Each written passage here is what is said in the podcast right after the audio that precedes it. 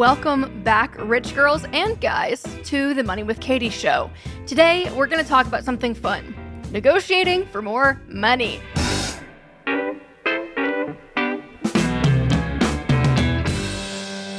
Everything we're going to talk about today is stuff that I have actually used to increase my own salary by between mm, 40 to 60% at a time.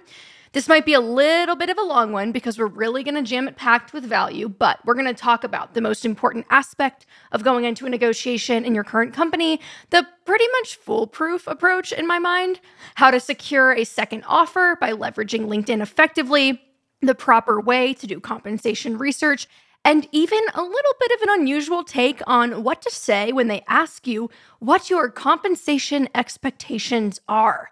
Yeah, we probably could have made this into two episodes, but I want you to have everything you need in one place. And if you haven't caught Monday's blog post yet, which is going to dive deeper into my personal story, check that out too. Okay, let's do it. Every time I read something about negotiating compensation, one of the major takeaways is that everything is negotiable. And normally, what the author means is that if your corporate daddy is not willing to sacrifice on your base pay, that you can negotiate more time off or like your bonus or whatever. But I've never found that type of advice to be super helpful because okay, yeah, a few extra days off would be great and all, but usually I want more money. I can't invest my PTO in a Roth IRA unless I quit and cash out, which is a viable strategy, but involves not using any of your PTO. So suboptimal in my mind. Besides, since I've always worked for big companies with huge compliance departments that standardize everything and basically won't budge on a lot of that type of stuff, and at levels in the organization that are low enough where negotiating those types of extras usually really isn't on the table at all. It felt like it was more trouble than it was worth to spend negotiation time beating those drums. Of course, if you are negotiating as a director or a vice president or some other high level position where you have a intricate compensation package that comprises a lot of different components, you may have better luck. But I personally have never found that those things are very malleable at the three Fortune 100 companies I have worked for. But hey, if you think it would fly where you work, go for it. It's just never panned out for me, so it's not going to be a part of this episode. My intention in this episode is to share with you the things that have worked for me. And we're not going to waste time on shit that you hopefully already know, like, oh, double check your resume for typos and apply for jobs that are remotely in the ballpark on the planet of what you are qualified to do. And Yes, I agree generally with the advice that you should track your wins at work and measure them where possible so you can unfurl your scroll of badassery when it's time to talk about promotions. If you are saving the company money, or earning the company more, the negotiation should probably go in your favor. The issue with that advice that I have found when trying to enact it is that the company usually already expects you to earn them money or save them money in some capacity. So, unless you're adding seven figures in revenue and getting paid $50,000 per year and you can prove both of those things, you actually might have a hard time justifying a value add in that way retroactively. So, this is hopefully all stuff that you've heard before. And when it works, it works. I'm not a negotiation expert or a career coach. I am just a regular ass, money loving person who has managed to have some success with getting people to pay me more. And that's why I am bringing in two guests today. The first guest that you'll hear from is career coach Darci. I wanted to take her up on the straight up no BS negotiation tricks that I knew that she could teach us that we need to know. And the second is Miranda Martin. She is a finance coach that works with CEOs and entrepreneurs to scale their businesses and has a focus on things like money mindset around income. So I'm excited for you to hear her perspective as well. Now, before we dive into the negotiation specific stuff that has worked for me, I think we should take a beat to discuss something that I usually do not hear very often when this topic comes up. And that's that negotiation tactics matter for sure, but they are not the most important thing when you are negotiating on the inside of your current company. To be honest, in my experience, the most important thing is having an engaged network of advocates inside. So, how do you do that? You be an engaged employee and you go out of your way to build those relationships before you ever come to a negotiation table. When I say an engaged network of advocates, I'm talking about other more senior employees, ideally including your manager, at the company who know you and are willing to go to bat for you because women do make less than men. The wage gap is smaller than it used to be, but even when you control for factors like level of education, years of experience, and even dishearteningly, some apples to apples comparisons within the same company, it is still observed. That doesn't mean you can't out earn a man. It just means that unfortunately, we are going to have to overperform as women in order to do that and negotiate hard on our own behalf. I don't make the rules and I think it's all super messed up, but I think it's good to know what you're up against, especially when it comes to things like negotiating compensation. That asking for more is almost always expected. But this specific piece of advice about this engaged network, it's less about the negotiation itself and more about laying strong groundwork for yourself over time. It's about how you do your job when you're not negotiating that typically is going to impact that negotiation the most. Everything that you do communicates. If your camera is always off in meetings where everyone else has their camera on, that communicates. If you are consistently late or you are reactive when things don't go your way, that's going to communicate. It doesn't mean that you have to be on email on Saturday mornings or doing like the best work of anybody in the office, but I honestly think it's surprising how going the extra foot, not even the extra mile, makes a difference in other people's perception and trust. This is a little bit harder when you're working from home because you lose the spontaneity of those hallway run ins, bathroom run ins, cubicle drive bys. Lord save me now. But setting up a 20 minute check in with people and generally doing what you're supposed to do has a way of building a reputation around you. Same goes for taking feedback graciously and, like, honestly, even asking for it in the first place. The bottom line is that you can be the best negotiator in the world, but if you're not a good employee, you won't be successful. So much of the negotiation happens before you even come to the table. Making yourself indispensable is the best way to guarantee that you will get more money to stay.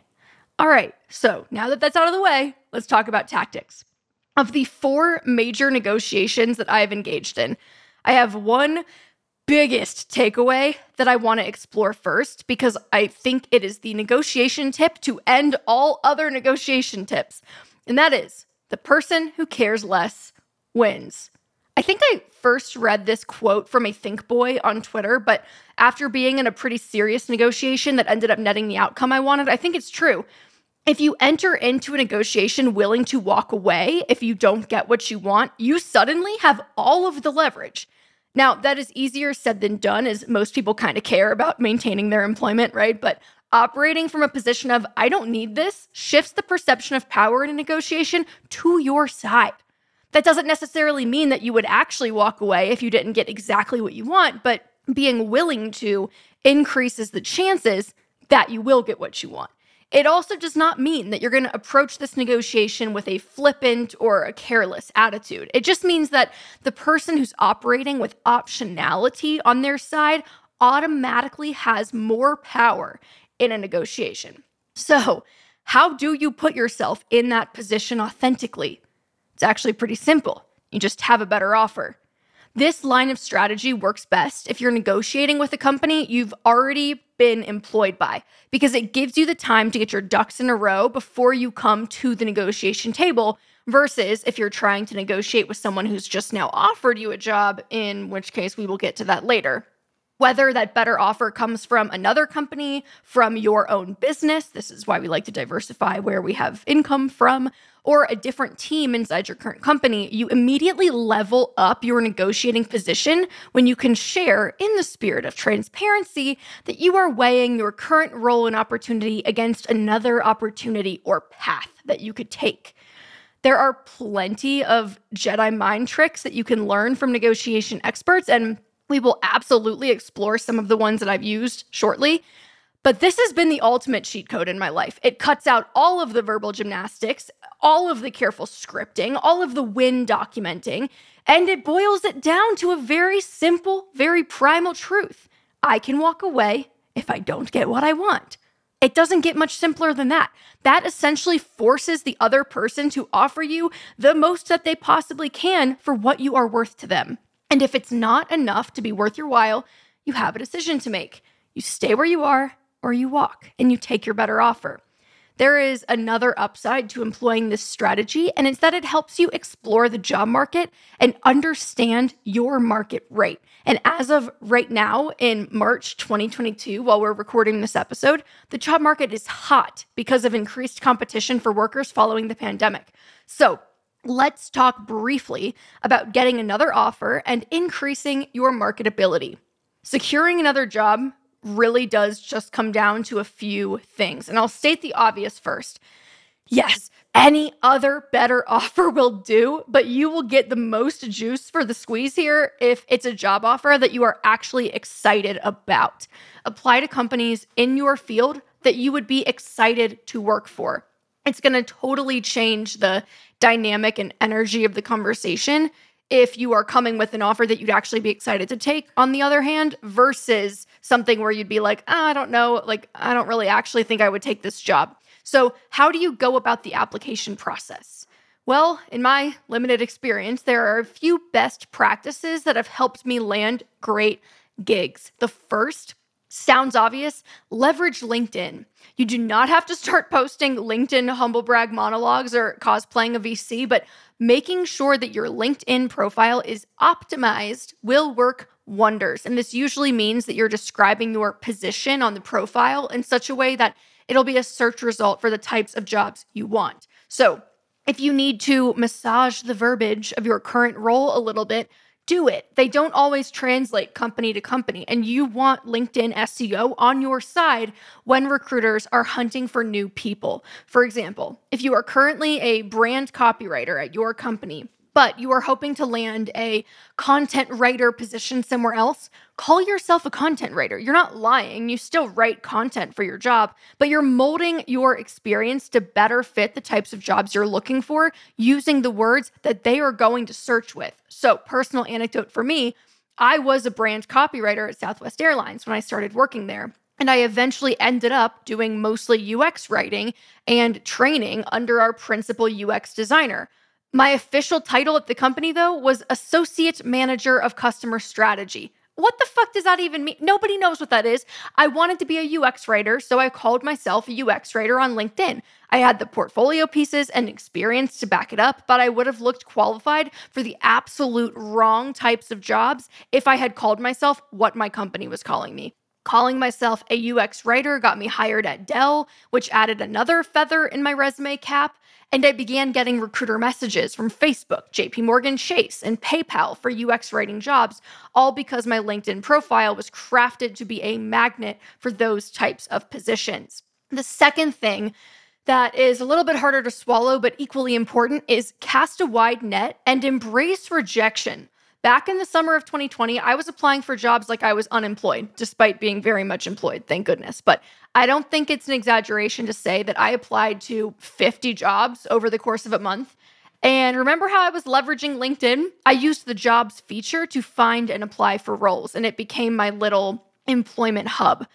Any company that excited me got an application. Spotify, yep. Pinterest, check. Google, Uh, yes, they got a lot of applications. None that they ever responded to, but I went application crazy and I got mostly flat out rejections and ghosted. I ended up in lengthy interview processes at NerdWallet and PayPal and eventually ended up getting an offer for a contractor role from Dell and then later a full time role from Facebook. The point is, you are going to get told no a lot, but it doesn't matter. You only need one yes to have another offer in hand that you can leverage. And if it's less than you make now, maybe your current market rate is actually lower than you think for your level of experience, or maybe your current employer is actually pretty good. And that is also worthwhile information to know. Now, Obviously, if you're casting a super wide net, you can't mold your profile to fit every single application but it would be worth your time to pick five to 10 job postings that appeal to you, open them on separate tabs, and then look for the common phrasing or experience requirements and make sure that you're using that same type of language that's coming up frequently in your own profile.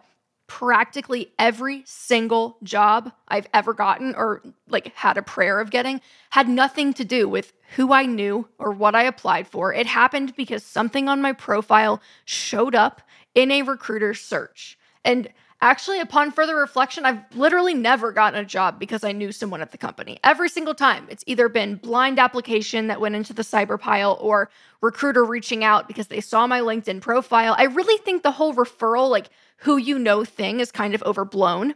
I have also had inside referrals at companies and not even gotten a call for an interview. So it may not really be the golden ticket you think it is. I wouldn't get too hung up on not knowing anybody or not having a referral.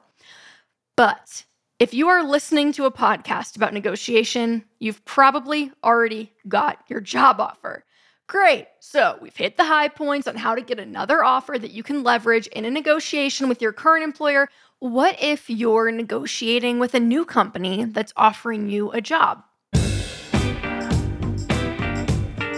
Okay, so the theme music is playing, and I just asked you an enticing question. So, how about we take a quick break and we tackle that when we get back?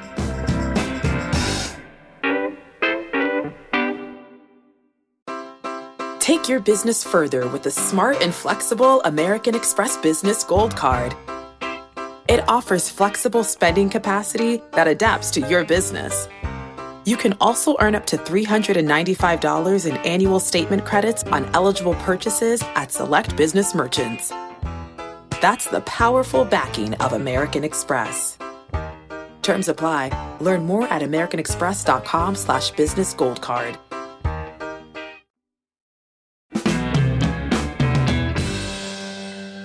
All right, so before the break, I asked the question, what if there's a new job on the horizon for you that you're negotiating for? For starters, it is unlikely the number that they are coming at you with is the top. In fact, I would venture a guess that it is nowhere near the top, unless for some reason you are taking a role that you are super overqualified for. All that to say, they are almost definitely giving themselves breathing room because they are expecting you to negotiate with them. And when you're in that position, there are a few things that you can count towards your old compensation that can help you juice it a little bit and give you some leverage. For example, your old 401k match, if you had one, add that to your existing total compensation. Your old bonuses or any profit sharing and any other benefits that had monetary value. Stack that shit on top of each other. If your base pay at your old employer was $60,000, but they gave you a $4,000 match, a $1,000 bonus, a $500 stipend. Your old compensation wasn't 60,000. In your mind, think about it like it was 65,500.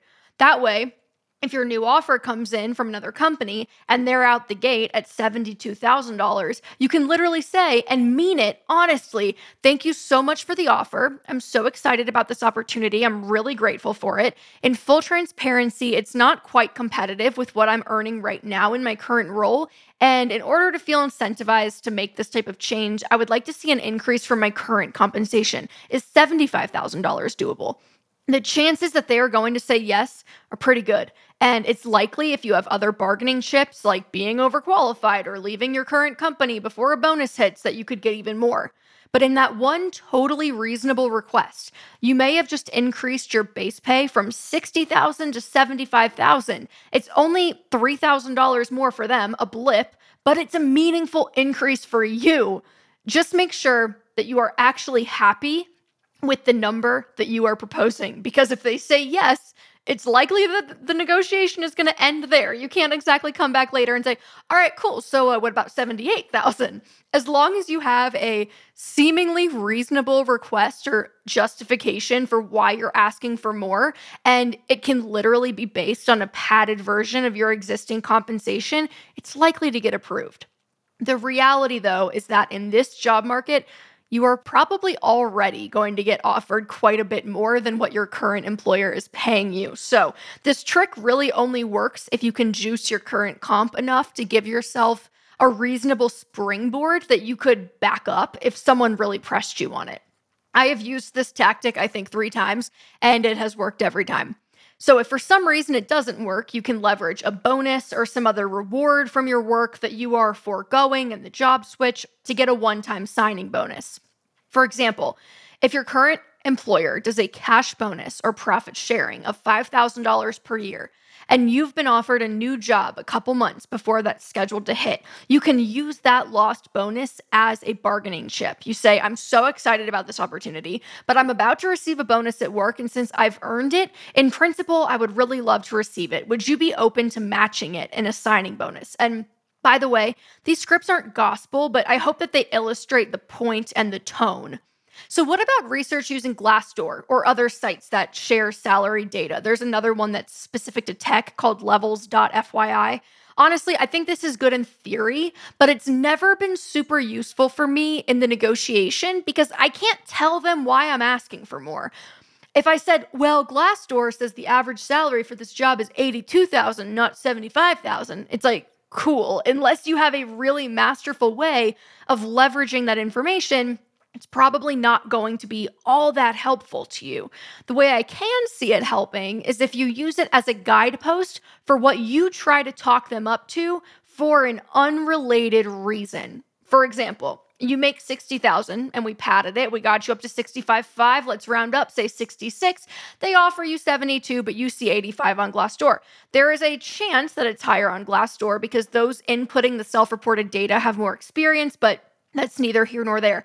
You still want to ask for what you think you can feasibly get, right? So if you have 85K in your head as the average or the ceiling, you really just have to come up with a reason to inch closer to that. And you've heard my go to tactic, but unless you are obviously overqualified or have an extenuating circumstance you can wield, it may be difficult to play the I'm just worth more card until you're actually inside and can justify said value this was one area where I did want to get the professional opinion outside of my experience with this type of thing. Hi, my name is Darci, and I am a career coach. Darci, welcome to the Money with Katie show. Thank you so much for agreeing to be here with us today. Yes, thanks for having me. So, uh, I'm going to hit you with a bunch of the real ass negotiation questions that I have now that I have been through this process a bunch of times.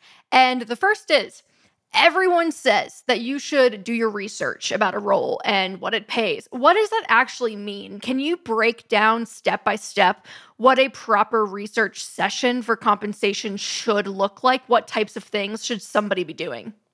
Yes.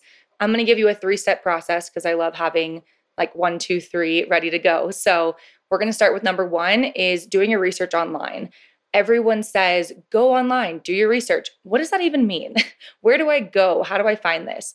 So, our number one is Glassdoor, right? People talk about this. It's not 100% accurate. So, don't look at this like it's the number one thing, but it is good to do your research. So, go to Glassdoor, go to LinkedIn, look up what other people are doing in that similar role one other thing that I think a lot of people don't do, and this is part of your online research, is go to other companies that have that exact same role that you're applying to and look and see if they have ranges set on those job descriptions. That's going to help you a lot.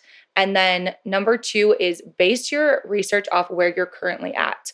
Because at the end of the day, you want to be making more than you're currently making, right? So let's use that as a bar of this is where I want to be this is where I'm currently at. I'm going to make sure that I'm negotiating based on what I want and need and don't let those outside forces, you know, bother you.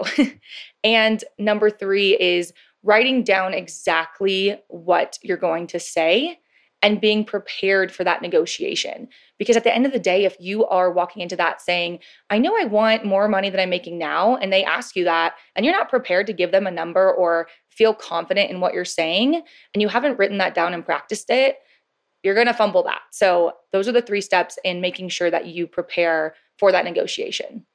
Okay, and I want to dig a little bit deeper on one that you said, which was go look up other people on LinkedIn that have this job and what they're doing. What do you mean by that? Yes. So if you look up other people and the title is similar to what you're going to apply to, you can see if you click on the LinkedIn, there's like little levels based on that job of what people are currently making in that role. So go to the person that has that job, click on the actual company that they're working at, and then see what those ranges are. And a really important thing is making sure it's in your similar area. Someone in Los Angeles, California is going to be a lot different than Casper, Wyoming. so make sure you also look at location. I love how obscure that second reference was Casper, Wyoming. I'm like, oh, damn, she's really. Co-. I was thinking somewhere like Idaho. Anyway, I was like, I had to make sure there was a real clear A to B reference there.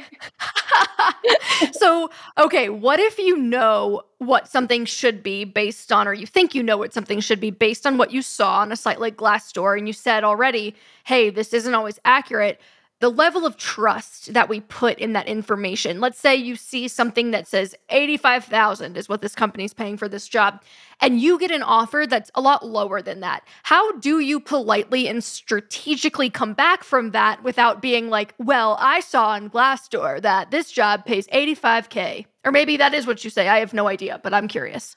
No, no, no, definitely not what you say. And my first question to someone that's going through this is going to be did you decide on what you wanted? Or are you just basing it off of what you saw? Because there's outside factors here and you get all these information from online resources or from your family and friends saying you should be making more money. Like i'm sorry if i'm happy making 50000 please don't tell me i need to be making more right? I'm okay. So if you walk into that and you see somewhere online that it was paying 85 but you're currently making 45 let's just be freaking honest here. That's not realistic. So I'm not saying it can't happen, but it's not realistic. Don't be disappointed when they come back at you with, you know, 65, 70, and you're thinking, you know, at the end of the day, if you're still getting an increase and you're happy with it, that's all that matters. I'm sorry, this is a rant for me because I'm sick of people having opinions on what other people are making or what they're doing. And I'm a firm believer. And if you are happy and you want to be making X amount, go into that. And so what if they would have gone higher? You can't live your life like that. You can't just assume, like, oh my gosh, what if I didn't get every single money grab I could have? No, but at the end of the day, are you happy with this negotiation? Did you come out of it with a win? So if that does happen to you, I would go back with a more strategic answer of like, based on the research that I've done online, I've noticed that this position in this location and you can reference Glassdoor if you want to, or you could just say online or like through LinkedIn, you know, through friends. That's the other thing. You got to talk to people that are in the role. You can say, "Hey, I noticed like this position should be paying somewhere closer to 85,000." And then ask the question, like, does that sound fair to you? Or can you please let me know like why the offer is at 45? Because if it's that big of a discrepancy, there needs to be a question.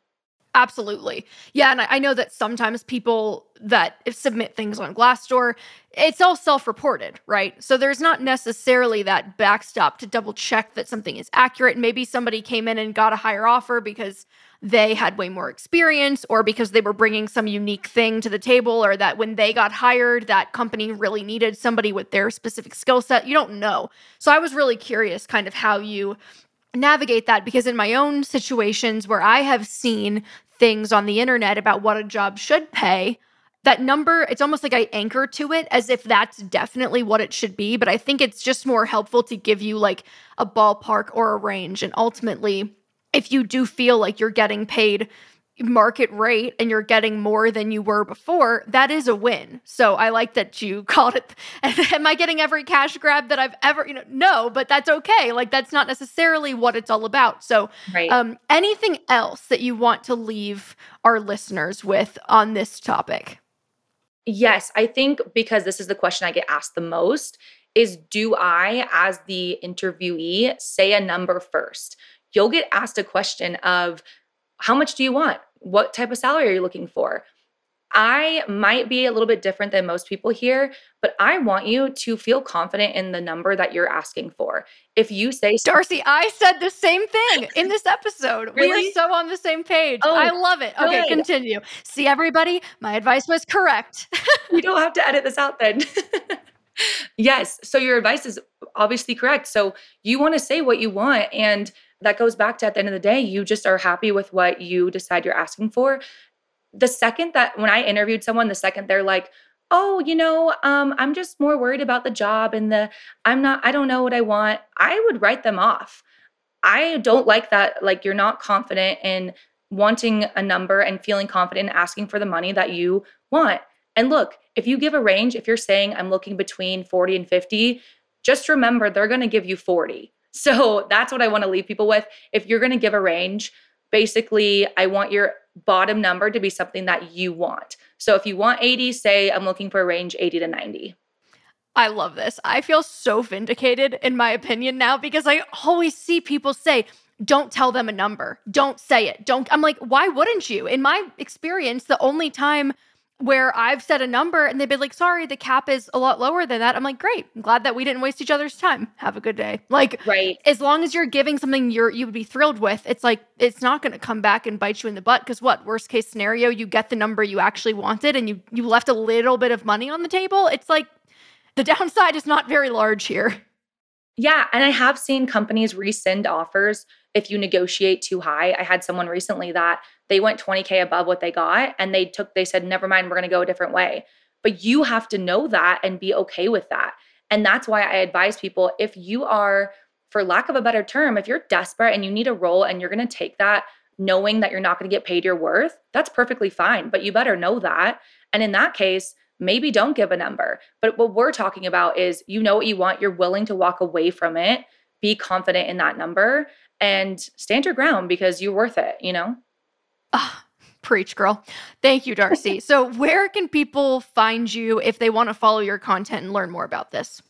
Yes, thank you for asking. Um, every platform, TikTok, Instagram is where I where I live is career coach Darci, and it's Darci with an I. Thank you so much for being here.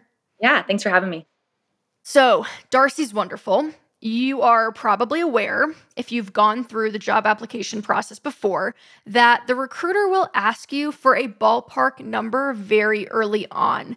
And this is to make sure that your expectations for the role's compensation are on the same planet as what they can actually offer you so that they don't waste your time and vice versa.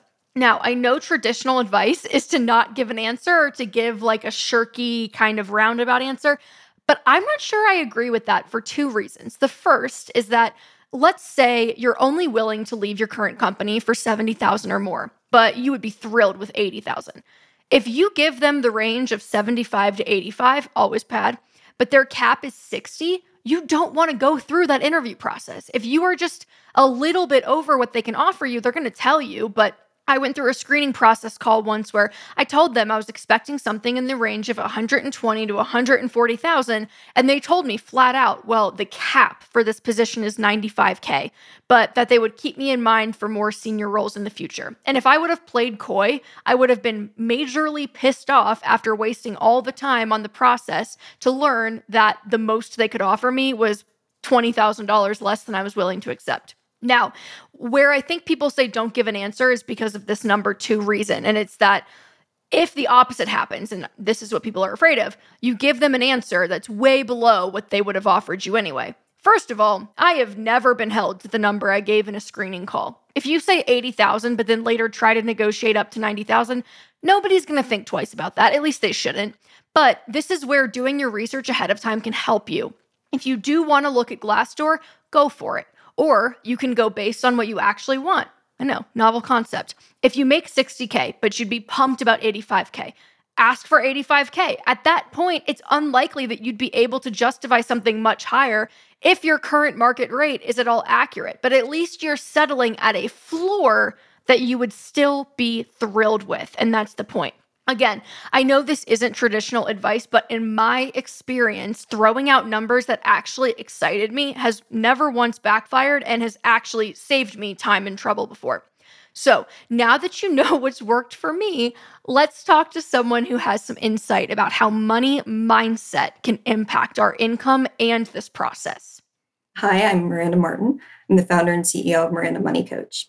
Miranda, thank you so much for being here. As a coach, I know that it's your job to work with people's psyches a lot of the time. And when it comes to money specifically and asking for more money, there are a lot of hangups that can come into play for people around worthiness. So, how does money mindset impact negotiation skills? It impacts negotiation skills in a number of ways. So, I will say that I define money mindset as the way you think and feel about money. And as we know with negotiations, they tend to be very uncomfortable. Very few people love entering into new negotiations, especially with something like uh, your salary. So, because of that, with money mindset, if you can pinpoint if you have a negative or positive one, and if you can work to having more confidence with how you feel and manage your money, it will come across in the negotiations that you pursue because you'll both have higher standards for yourself with the outcome that you want from the negotiation, and the confidence will shine through as well. It's really fascinating that you said the confidence around managing your money. And it kind of brings up for me this idea of it doesn't seem like the way that you manage money and handle it outside of of your job or outside of a negotiation would really impact the way that you feel going into one but i love that you phrased it that way so in that light can someone's money mindset actually impact their income it absolutely impacts their income i think it impacts most people's income way more than you realize because with money mindset since it's emotional since a lot of it's subconscious our money story started in childhood. And so what we saw around us impacts our current income and what we are seeking out as adults in our careers. And um, it can also make you fear, let's say, scarcity mindset's really common for money in general. So if you fear that there isn't enough money for you, but you really want this job, you're going to go for a lower salary amount because you think that's all that's available. When in truth, nine times out of 10, the company does have a the reasonable amount of money a little bit above market average or at least at market average. So you don't have to settle for less. Money mindset can also impact income because you're less open to seeing opportunities. If you fear making more money, if you set a glass ceiling for yourself, you are a lot less likely to see new opportunities both within your current company and if you're throwing your resume out there for new potential negotiations. It's really interesting for me personally in this type of uh, experience, I had been making in that fifty to eighty thousand dollar range pretty consistently for a few years, just in that kind of a small window there between I don't know, yeah, high fifties, high seventies, and I ended up getting a contractor role that paid I think like 103. and I had a friend that said to me, this guy, this data scientist that was older, he was like you're never going to make under six figures again. And I was like, how can you be so confident about that? And he's like, because now you know that you can. And it was interesting because my experience level between the two jobs, the one that was paying 75 and the one that was paying 103, didn't really change that much from day to day. I wasn't suddenly way more experienced because I was making that much more money. But then in the next negotiation that I went into, I was very confident about asking for a lot more than 103 and I got it. And I don't think that if I hadn't had that bridge job that kind of broke that mental barrier of six figures, I don't think I would have been confident about asking for more than that. So, what are some ways that if somebody is going into a negotiation, they're feeling nervous about it, they're feeling uncomfortable, what are some ways to prepare mentally for a big salary negotiation or negotiation of any kind? That's a great story. I will say um, it'll tie back into the question you just asked. Those glass ceilings that we create for ourselves, once it's broken, you don't have to go back under it. And there will be constant steps i would assume for you you know you've broken through the six figures and you went even higher it'll be that much easier next time as well because you will keep realizing you can make a little bit more money and a little bit more money. With your question about how you can prepare for a negotiation first thing you should do is check in with your money mindset. I know for some people that can it's a little off-putting. You can think okay well i'm not really that emotional about money but everybody is. And so the first thing you could do is just ask yourself, what is my first thought? What is my first feeling when I hear the word money? And then what about the word finances? How do you think and feel about that? And once you pinpoint some of the common emotions, and now I will say one of the most common is shame, and the second would be fear. When you pinpoint whatever it is that it is for you, you can find a few key money mindset exercises to do to really start to tweak the way you think and feel about money. And I would recommend doing that right before you do go on it. If you're job hunting, if you are entering into a negotiation, you could even do it the afternoon before, but do something so that you acknowledge the emotions and that you can kind of tweak your perspective on everything. So I would recommend doing that. Money mindset can also impact a salary negotiation because in this ties back into what I said earlier, you're less aware of what is available out there. So by being really aware of your emotions, your glass ceilings with income, that will help you in your research process really understand what is realistic and what's a little bit above realistic for you to shoot for with your next negotiation. I love it. Anything else that you would want people to be aware of that you want listeners to know I would say that with money mindset, because it's something that can be so uncomfortable to work through, it's a constant process. But just a few quick exercises, and you can just Google money mindset exercises and you'll find a few that'll work for you. You can really reset your money mindset in a matter of days. It can be done very quickly. And by taking a little bit of time to kind of work through those uncomfortable emotions, you will see such a potential increase with your career opportunities and with your salary. Amazing. Miranda, thank you so much for being here. Thank you, Katie. Appreciate being on.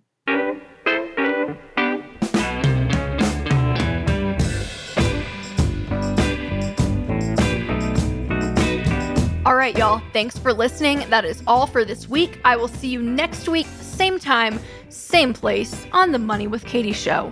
Our show is a production of Morning Brew and is produced by Nick Torres and me. Alan Haverchak is the director of audio at Morning Brew, and Sarah Singer is our VP of multimedia. Sam Cat is our executive chaos agent, knocking my phone off the table and trying to climb onto the microphone during our recordings. And Beandog is our chief of woof, letting us know when the UPS man comes to the door during our recording sessions.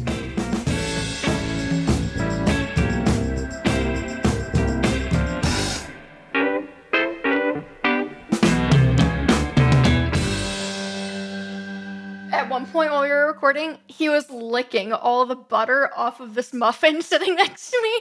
And I'm just like reading the script, like, fuck, now I can't eat that muffin because he just, oh, my dang kitty cat.